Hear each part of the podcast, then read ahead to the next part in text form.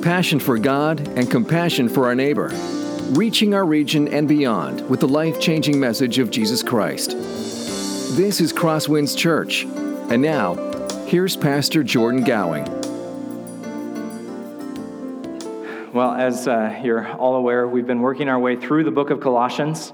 Uh, we, we started this about a month ago, and we've been working our way through this small book that's all about Jesus, as our sermon title, uh, or our series title is, All About Jesus. It's all about who Jesus is, it's all about what Jesus has done for us, uh, but it's not just about what Jesus has done for us in salvation. See, Colossians doesn't just stop there, it also looks at how Jesus continues to work in us and work through us the rest of our lives. Remember, Paul's letter to the book of Colossians starts with him talking about fruit. He mentions that the, the people in Colossae, the church in Colossae, is bearing much fruit in their city and in their neighborhoods. And his earnest prayer is that they will continue to bear much fruit, that they will continue to grow in maturity, and that the, the fruit of the gospel would be seen in increasing measure in their lives. And perhaps today you find yourself in a place where you, uh, you wonder how the, the gospel doesn't just save you, but affects you the rest of your life. How does the gospel change uh, how you approach your work? How does the gospel change the way that you interact with your family? How does the gospel change how you look at yourself? Well, the book of Colossians is a great place, place to start when you ask those questions. Last week, Pastor Kurt led us through a, a beautiful hymn at the beginning of this book. Uh, chapter 1, verses 15 through 20, are all about the majesty of who Jesus is, the, the greatness of Jesus, his lordship over all of creation both the, both the seen and the unseen. And then verses 21 through 23 uh, talk about those who are alienated from God, those who are hostile toward God, who are brought near to Him at great cost to Himself. I think many of us are unfortunately all too aware of what alienation means. We experience alienation in our own families. We could have siblings or parents or children or extended family or former spouses that we find want nothing to do with us. We're alienated from those relationships that once meant so much to us. In many of these situations, we, we don't just have alienation, but there's downright hostility in between us. And that's the scenario that Paul describes here in Colossians chapter 1 that alienation, that hostility of mind. One of my favorite chapters of the Bible is Ephesians chapter 2. Ephesians 2 talks about the, the work of the gospel. The first 10 verses talk about the work of the gospel uh, on us individually. And then verses 11 through 22 talk about the work of the gospel corporately, or how does the, the gospel bring us together who are very different into a relationship. I want to just read a few verses here from chapter 2. Remember that you were at that time separated from Christ, alienated from the commonwealth of Israel, and strangers to the covenant of promise, having no hope and without God in the world. But now, in Christ Jesus, you who were once far off have been brought near by the blood of Christ. And he came near and preached peace to you who are far off, and peace to those who were near. For through him we both have access in one spirit to the Father. So then, you are no longer strangers and aliens, but you are fellow citizens with the saints and members of the household of God. I remember uh, six, seven years ago while I was in seminary uh, we were, I had a class that was with the, the most difficult professor at the seminary, and we were looking at Pauline, the Pauline epistles. We were looking at all of Paul's letters, and we were preparing for our final exam. And this professor was notorious for asking us to uh, not only read the footnotes, but be able to answer questions like, What does the footnote on page 67 of this book say? And so, needless to say, me and a number of other friends stayed up all night uh, preparing for this examination. And as we were working our way through uh, the, the study notes that we had, we knew that one of the passages that we were going to focus on in this exam was Ephesians chapter 2, verses 11 through 22. And so we were running through all of the different Greek verbal forms in this, uh, in this section. We were trying to wrestle through okay, what does this mean? What does this mean? What does this mean? And at one point, uh, this is probably five or six hours into our studying, uh, someone asked me a question about what did, what did the blood of Jesus accomplish? And I responded, for the Christian, the blood of Jesus accomplished, and then I finished the sentence based off of, of chapter 2. And as I said that, which was the right answer, I was struck, cut to the heart. Because I realized that for the last five hours, I had been answering all of these questions for the Christian, for the Christian, for the Christian. And I wasn't answering those questions for Jordan, for me. I was once alienated, I was once separated from Christ. That was a turning point in my time in seminary. And I just remember the next day as I went into the, um, into the exam, actually uh, working on this passage and, and, just breaking down in the middle of, of the exam in Thanksgiving.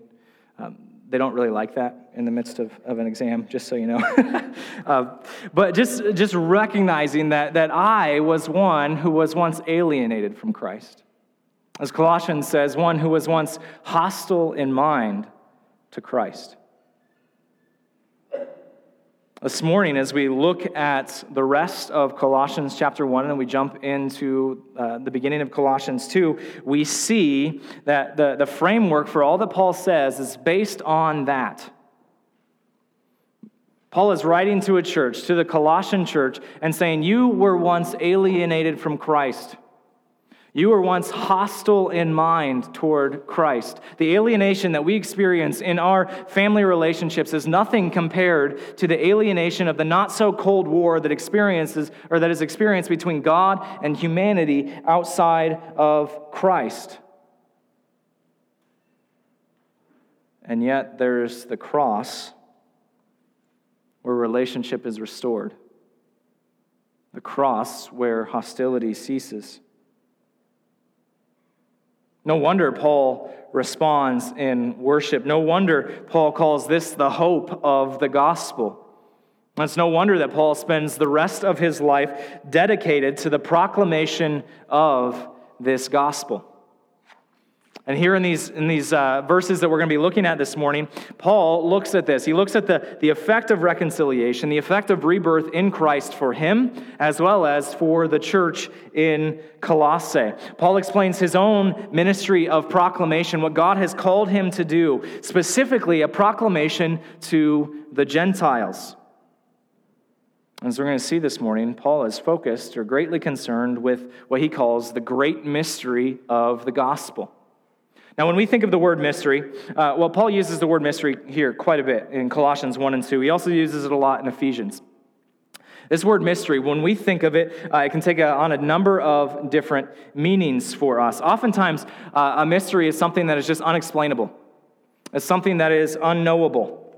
For example, it is a mystery to me how my daughter always wakes up right at the exact same time that I'm about to go to bed.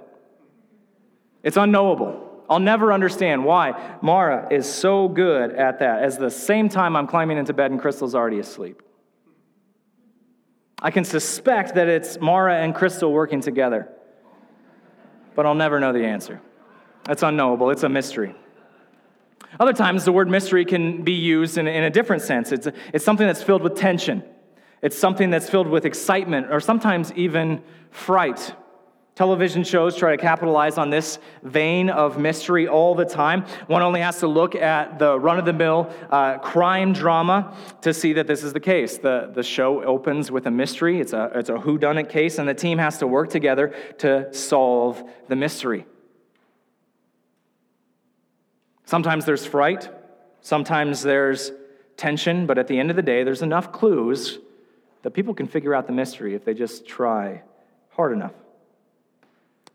Is that what Paul means when he talks about mystery here? Well, the Bible uses the word mystery in a relatively unique way, in a different way. Every time the Bible uses this word mystery, it refers to something that is unknowable until God reveals it. Something that's unknowable until God reveals it. So the word mystery is used in the book of Daniel, in the story of Nebuchadnezzar. When Nebuchadnezzar has a dream, and he doesn't know what the interpretation of this dream is. The book of Daniel describes it as a mystery. And it's only, it's only once God reveals it to Daniel that the mystery is made known. Colossians chapter 1, we're going to read verse 26 here in a few seconds uh, with the rest of the passage. But Colossians chapter 1, verse 26 essentially sums up what the Bible means when it talks about mystery. It says this the mystery hidden for ages and generations, but now revealed to his saints. And in this passage that we're going to look at this morning, Paul is all about this glorious mystery of the gospel. He tells us that the incredible plan of God to redeem and reconcile humanity, humanity was impossible for us to fully understand, impossible for us to know until he acted in Jesus, until he revealed his plan in Jesus.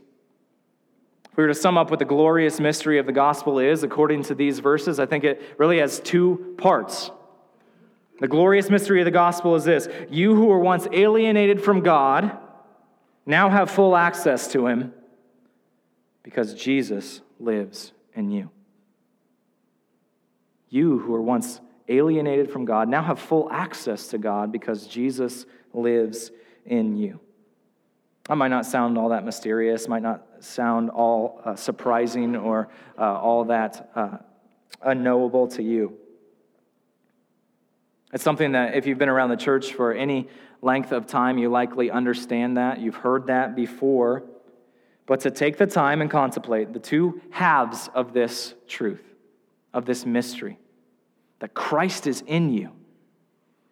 And on the other side, that we have full access to, the God, to God even though we were once alienated, can be life changing for us.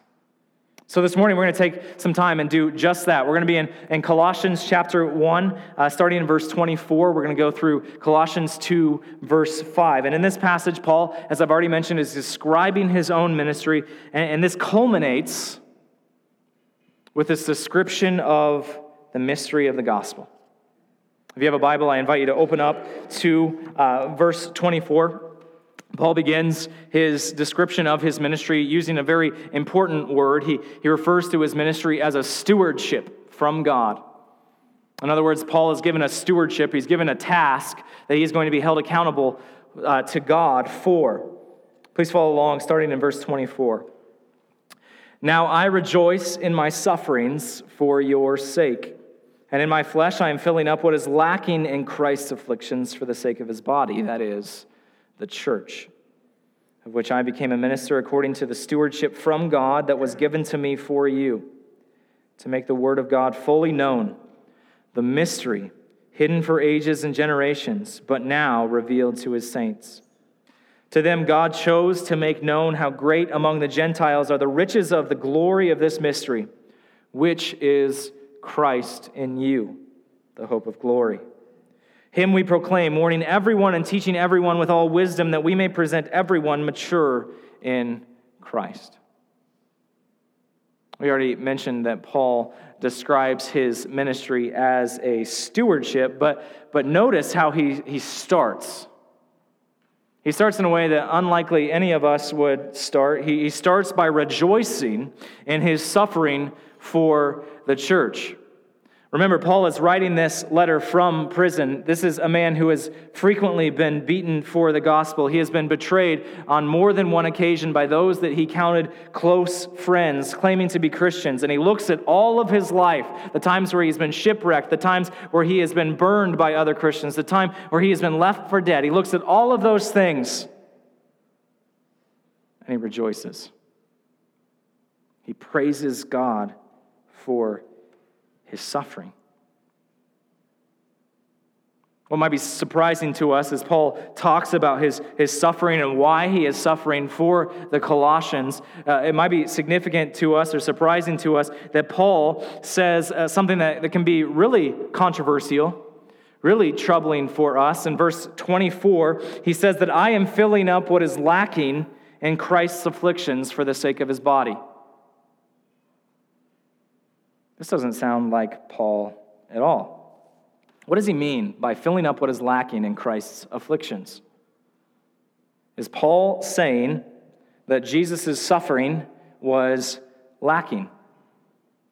Well, let, us first answer what this isn't because that's a lot easier. It's pretty clear from the context of Colossians and the rest of Paul's writing, as well as the rest of the New Testament, the rest of the Bible, that Paul is not saying that Jesus' death was insufficient for salvation, and so Paul decided to help him out. That's not what this passage is saying. So, what, what does it mean?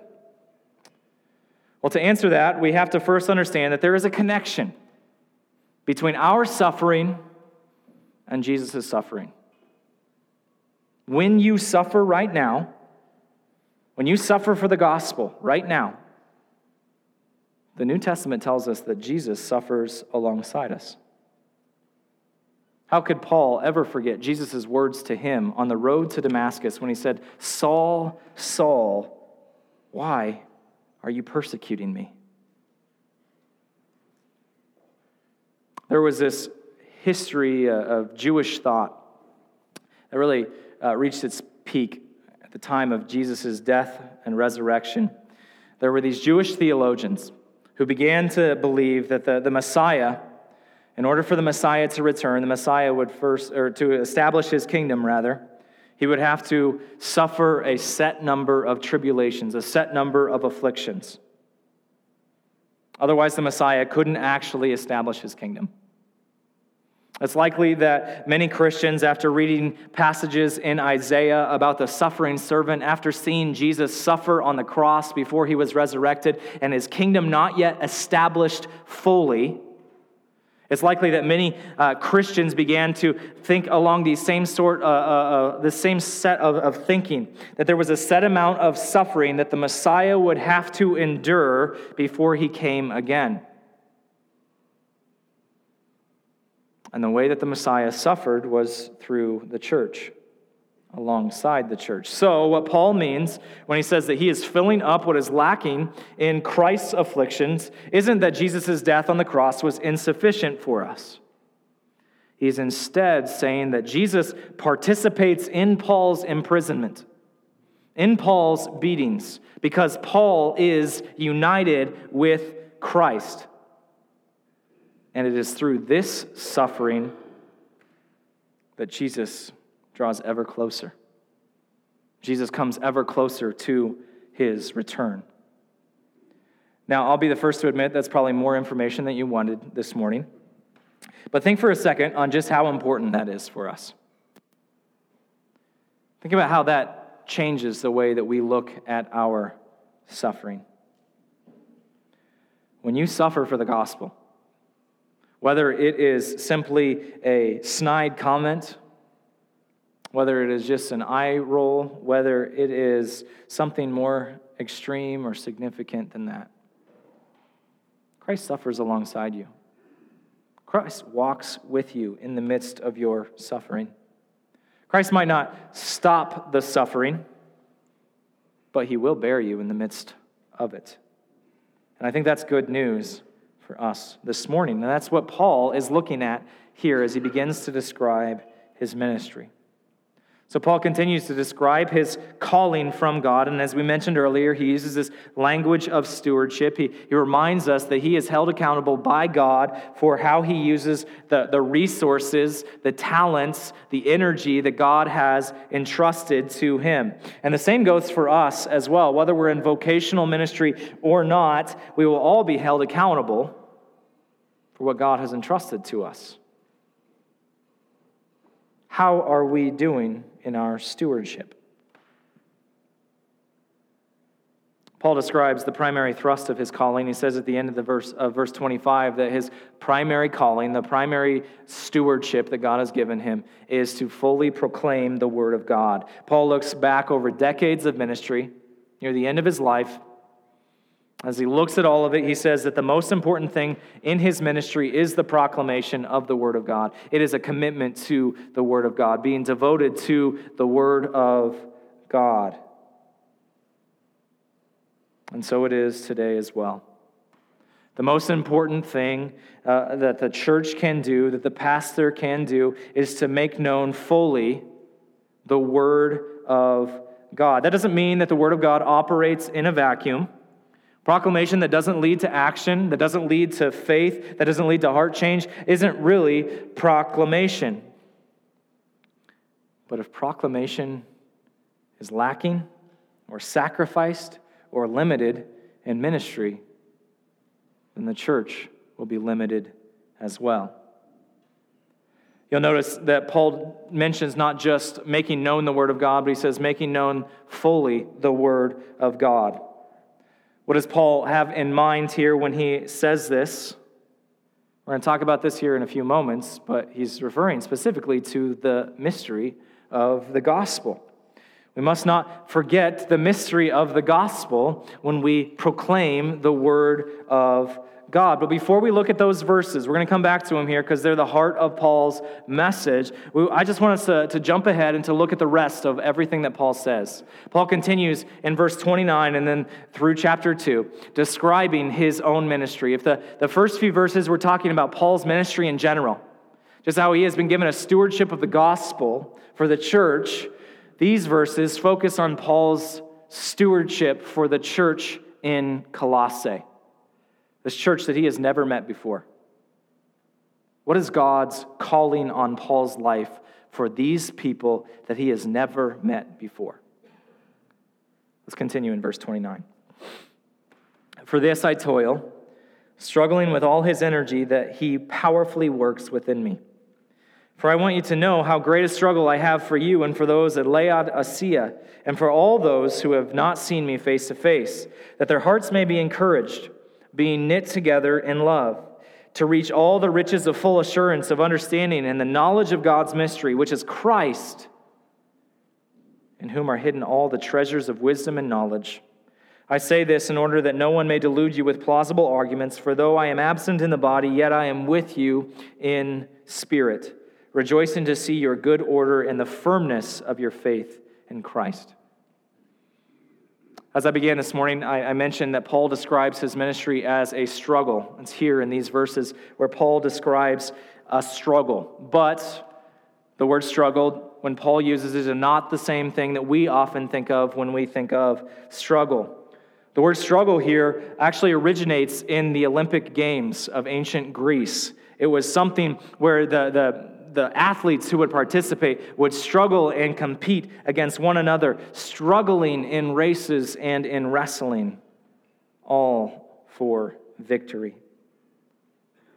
This struggle for the Olympians encapsulated all of life. Now, not to the same degree as Olympians today, but in some sense, the struggle included every single aspect of the ancient Olympians. It included competitions, preparation for those competitions, training for those, in their eating and in their sleeping. No part of their life was left out in the struggle of the Olympic Games. For the ancient Olympians, the glory was not for themselves, but the glory was for the community that they represented. And so they gave all that they had that they could bring honor to those that they represented. Paul describes his own ministry in a similar way. He describes his ministry as a struggle that encapsulates all of life. His greatest and most earnest desire is to see that all of the church is growing in maturity bearing the fruit of the gospel. That's how Paul begins his letter here in Colossians chapter 1. We always thank God, the Father of our Lord Jesus Christ, when we pray for you, since we have heard of your faith in Christ Jesus and of the love that you have for all the saints, because of the hope laid up for you in heaven. Of this you have heard before in the word of truth, the gospel, which has come to you, as indeed has the whole world, and is bearing fruit and increasing, as it also does among you, since the day you heard it and understood the grace of God in truth. Here at the end, uh, or at the beginning of, of chapter 2, Paul lists three goals of his struggle on behalf of the Colossians. First, he prays that the Colossians would be encouraged. Verse 2. Paul describes his struggle so that the Colossians would be encouraged. It is so easy for us to get discouraged when life doesn't go our way, when life doesn't go according to our plan, when people hurt us. It is so easy to get discouraged and frustrated when we don't see tangible progress and spiritual growth the way that we would like to see in our lives, when we continue to wrestle through and face the same old sin over and over. And Paul says, I want you to be encouraged. Be encouraged by the mystery of the gospel. Next, Paul prays that the Colossians will be knit together in love, also in verse 2. As we're soon going to see, the church in Colossae was made up of both Gentiles and Jews. It would have been unheard of in that day and age for these two groups to dwell together as brothers and sisters, and yet that's exactly what the gospel declared. And that's what Paul prayed for. Third, Paul also struggles and prays for the Colossians to find full assurance and meaning in Christ alone. The meaning of your life should be in Christ alone. Remember the context of Colossians. Paul is writing to a church that is surrounded by a culture that says Jesus is good, but Jesus and something else is better. There is this constant temptation to turn their eyes away from Jesus alone to look for meaning and peace and significance, not just from Jesus, but Jesus and something else. Jesus and someone else. Notice here, Paul intentionally uses the word wisdom and knowledge in verse 3 because the, the culture of that day talked about wisdom and knowledge as a place where you could find meaning and significance in a way that Jesus would not provide for you. If you take a step back, it sounds awfully like uh, uh, it sounds an awful lot like today. Jesus isn't offensive to our culture. What is offensive to our culture is Jesus' declaration that he is Lord, not just of our lives, but over all of our lives. That's what our culture finds offensive. Why can't we follow Jesus and still spend our money the exact way that we want to, all on ourselves? Why can't we have Jesus and be viciously mean to other people? Why can't we have Jesus but expect everyone else to serve us rather than serving them? Why can't we have Jesus but continue to stick to our old prejudices and dislike of those who are different from us? It's in the face of all this that Paul struggles with all his might that the Colossians would overcome, that they would not look to Jesus and the mirror, that they would not look to Jesus and the bank account, that they would not look to Jesus and their relationships as the source of, of their identity, but instead that they would look to Jesus alone. And that's what verses 26 through 28 describe when they talk about this mystery of the gospel. Let's take a look at those verses once more. The mystery hidden for ages and generations, but now revealed to his saints. To them, God chose to make known how great among the Gentiles are the riches of the glory of this mystery, which is Christ in you, the hope of glory. Him we proclaim, warning everyone and teaching everyone with all wisdom, that we may present everyone mature in Christ. Paul tells the church in Colossae that the beauty of the gospel is something that has been hidden for ages, but now has been revealed to the church. And what does he say? What is the mystery of the gospel? It's Christ in you. Christ in you. Not just Christ with you, not just Christ for you, not just Christ supporting you, not just Christ beside you, Christ with you, Christ in you.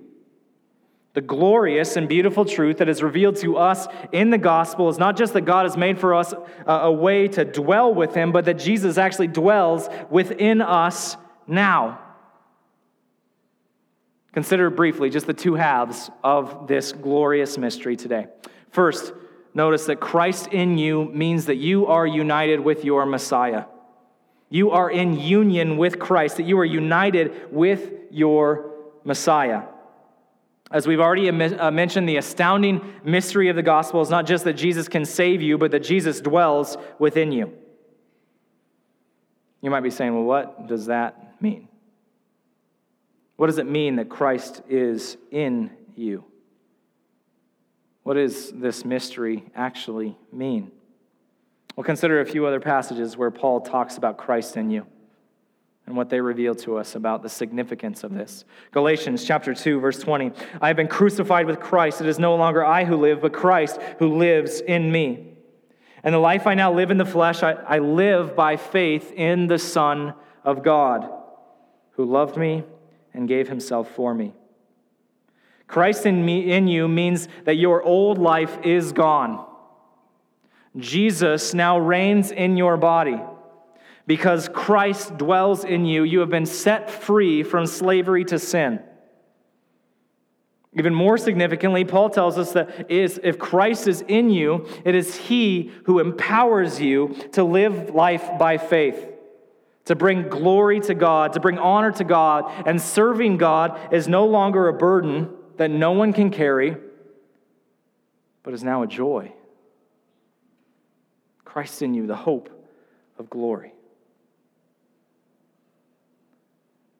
Yet when we're set free from the old self, that doesn't mean that the battle is over.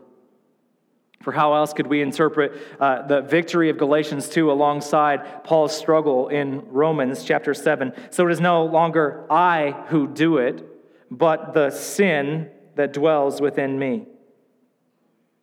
Christ in you means that your life is a spiritual battlefield. Just like Paul, we live in the already not yet of God's kingdom. Christ does indeed dwell in us. He does indeed defeat our sin. He does indeed free us from slavery, gives us victory over sin. Christ is indeed in us, and yet we still struggle with sin. I, a few moments ago, mentioned that Christ in you the significance of that is that you no longer serve God as a burden, but now as a delight. And I would, I would venture a guess that even as I said that, some of you thought to yourself, well, sometimes. Sometimes serving Christ is a delight. And sometimes serving myself is a delight as well. The reality of Christ in you is that your life is now a spiritual battle between your sin and Christ. And here's the good news though there is a battle waging in you, though they are diametrically opposed to one another, they are not equals. First John tells us that he who is in us is greater than the one who is in the world. Victory is assured for those whom Christ dwells in.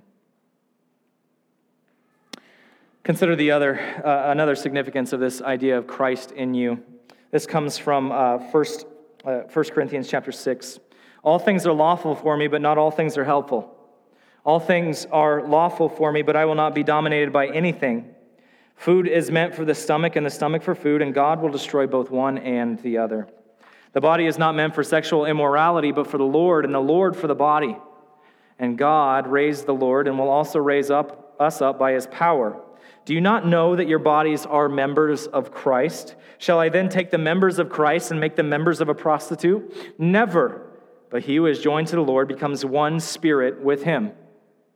Here in 1 Corinthians 6, Paul is reminding the church in Corinth that Christ in them, and because we are in Christ, that means our bodies actually belong to him.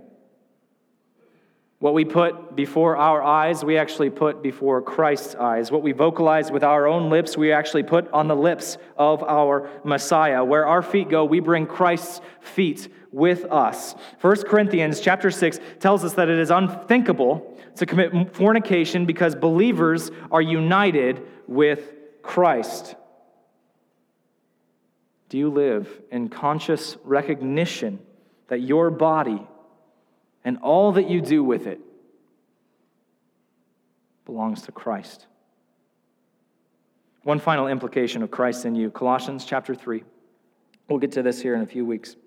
Here, there is not Greek and Jew, circumcised and uncircumcised, barbarian and Scythian, slave or free, but Christ is all and in all. If Christ is in you, and if that is true, not just for you, but for every other Christian, then how you treat other Christians is a depiction of how you treat Christ.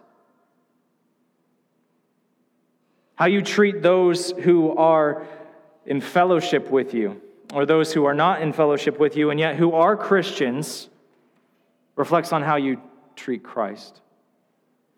Just like you, other Christians are temples of God. Just like you, other Christians are holy and set apart for the Lord. Distinctions based and favoritisms based on race, class, education, employment, wealth, and on and on, all of those disappear.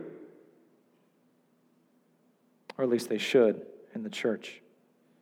How different our actions are, our speech is, our thoughts are, our relationships will be when we realize this that Christ in you means that you and every other Christian are united in your Messiah. That's why at the beginning of chapter 2, Paul prays that the church would be knit together in love. And it's with that in mind, this alienation, this distinction between the Jews and the Gentiles, that we get to the second part of this mystery. It's this Christ in you is even more glorious if you are a Gentile. Christ in you is even more glorious if you are a Gentile. If you are not a Jew, if, you, if you're um, not Jewish, and as I would guess, most of us here are not, the mystery of the gospel takes on so much more significance. Last Sunday, after uh, church, Crystal and I were eating at home, and we, uh, she brought up um, a heartbreaking story of a friend of ours um, some dear friends of ours who had experienced last weekend um, some classless and, and, an awful example of racism here in, in northwest Iowa. As we were talking about that, that led to um, a, a deep discussion on the difficult topic of race, one that all of us are very aware of in today's cultural climate. Seems like it's everywhere. We live in a very divided uh, society eh, along many lines, and, and one of those has to do with the topic of race. It's an unbelievably complex topic, one that oftentimes breeds trust, uh, di- uh, breeds distrust and dislike whenever it's brought up. And as we were talking about this, Crystal and I were, were began, began to think about it through the lens of Colossians. We began to think about it through the lens of this great divide between the Jews and the Gentiles before Christ. And we began to, to wrestle with whether this division that we oftentimes see today, if that's the same as it was back then or if it was different. You see, the Jews and the Gentiles did not like each other. They did not trust one another. Jews oftentimes referred to uh, Gentiles as ta ethne, which uh, means the nations. It doesn't seem all that bad to us. But this actually had kind of a racial slur connotation to us to it. The Jews would refer to the Gentiles as ta ethne, those who were not a part of God's chosen people. Gentiles would return the favor. Uh, they would mock the Jewish worship of Yahweh alone. They would exclude them from society, oftentimes oppress them throughout history. And while there were exceptions, for the most part, Jews wouldn't let Gentiles into their congregations, and the Gentiles didn't really care. It's in this context where it is unthinkable, unheard of, impossible to believe that these words for Gentiles, Christ in you, the hope of glory, would actually come true. That passage we read in Ephesians this morning that I talked about was so powerful to me. One of the reasons why it's so powerful to me is because I am a Gentile. Paul is talking about the great divide between the Jews and the Gentiles that Christ broke down because of the dividing wall of hostility that he broke down for those Gentiles who were alienated far from God. And what he did for us, the great mystery of the gospel. Consider those verses again. Remember that you, referring to Gentiles, were, one, were at that time separated from Christ, alienated from the commonwealth of Israel, and strangers to the covenant of promise, having no hope and without God in the world. But now in Christ Jesus, you who were once far off, you Gentiles, have been brought near by the blood of Christ. And he came and preached peace to you who were far off, Gentiles, and peace to those who were near, the Jews.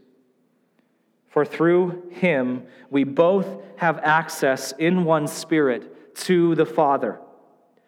So then, you are no longer strangers and aliens, but now you are fellow citizens with the saints and members of the household of God. The great, beautiful, wonderful mystery of the gospel, the glorious mystery of the gospel revealed to us in Christ, is that God has made a way not just for Jews to find salvation, but also for Gentiles as well, for people from every tribe and every tongue. That's why here in verse 27, Paul says, To them, God chose to make known how great among the Gentiles are the riches of the glory of this mystery. Christ in you is not just for the Jews, Christ in you is for Gentiles like you and me. And perhaps just as significant, Christ in you is for Gentiles who are not like you and me. Christ in you the hope of glory. So, what does all this mean for us today? Remember, the glorious mystery is this you who were once alienated from God have full access to Him because Christ lives in you. You and others like you, you and others not like you, have full access to God because Christ is in you, the hope of glory. What would it mean for us to live out our union with Christ this week? For some of us, it would mean that this is an issue of identity. We need to remind ourselves that the most important thing about us is not our vocation, it's not our social status or how many friends we have, but instead it is these words Christ in you, the hope of glory. For still others of us, it is what uh, it confronts what, what we spend our lives for. How do we use our lives? Paul talks about this stewardship that he has been given, and each of us has been given as well. Are we burning up all of our energy on things that leave us unable to give in areas where God is calling us to give energy? Things like our family, things like the lost, to the church, to one another. And still, for others, this confronts what we subject our bodies to.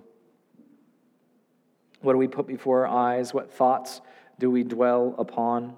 What consumes our minds? Are there things that Christ would dwell upon? And finally, this union with Christ reminds us that Christ is not just in you, but that Christ is in every other Christian as well how you treat Christians, especially those who are not like you, is a revelation of how we are treating Christ himself. Our love for those who are not like us, and it doesn't matter what that refers to someone that we just don't get along with, someone that comes from a different socioeconomic background, someone from a different race, someone from a different vocation, on and on and on. How we spend time with them reflects our hearts and the fruit of the gospel. Christ in you, the hope of glory. Christ in you, the promise of what is to come. Christ in you, a Gentile, the glorious gift of the gospel. Let's pray.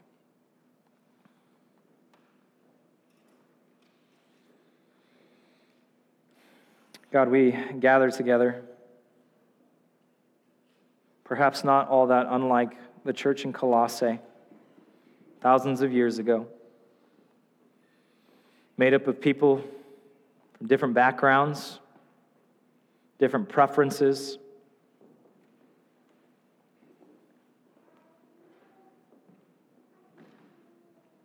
And we marvel at the words Christ in you, the hope of glory. That the glorious mystery of the gospel is not just for some of us here, it is not just for those who convert to Judaism, but it is for all who would come and take of the waters without price. Help us to lean on this most important truth about us that Christ is in us, the hope of glory. Help us to do that this week in our identity and how we spend our times and what we do with our bodies and how we interact with one another. It's in Jesus' name that we pray. Amen. This has been a presentation of Crosswinds Church. More of Pastor Jordan's sermons can be found online at crosswinds.tv. Thanks for being with us, and may God continue to enrich your life.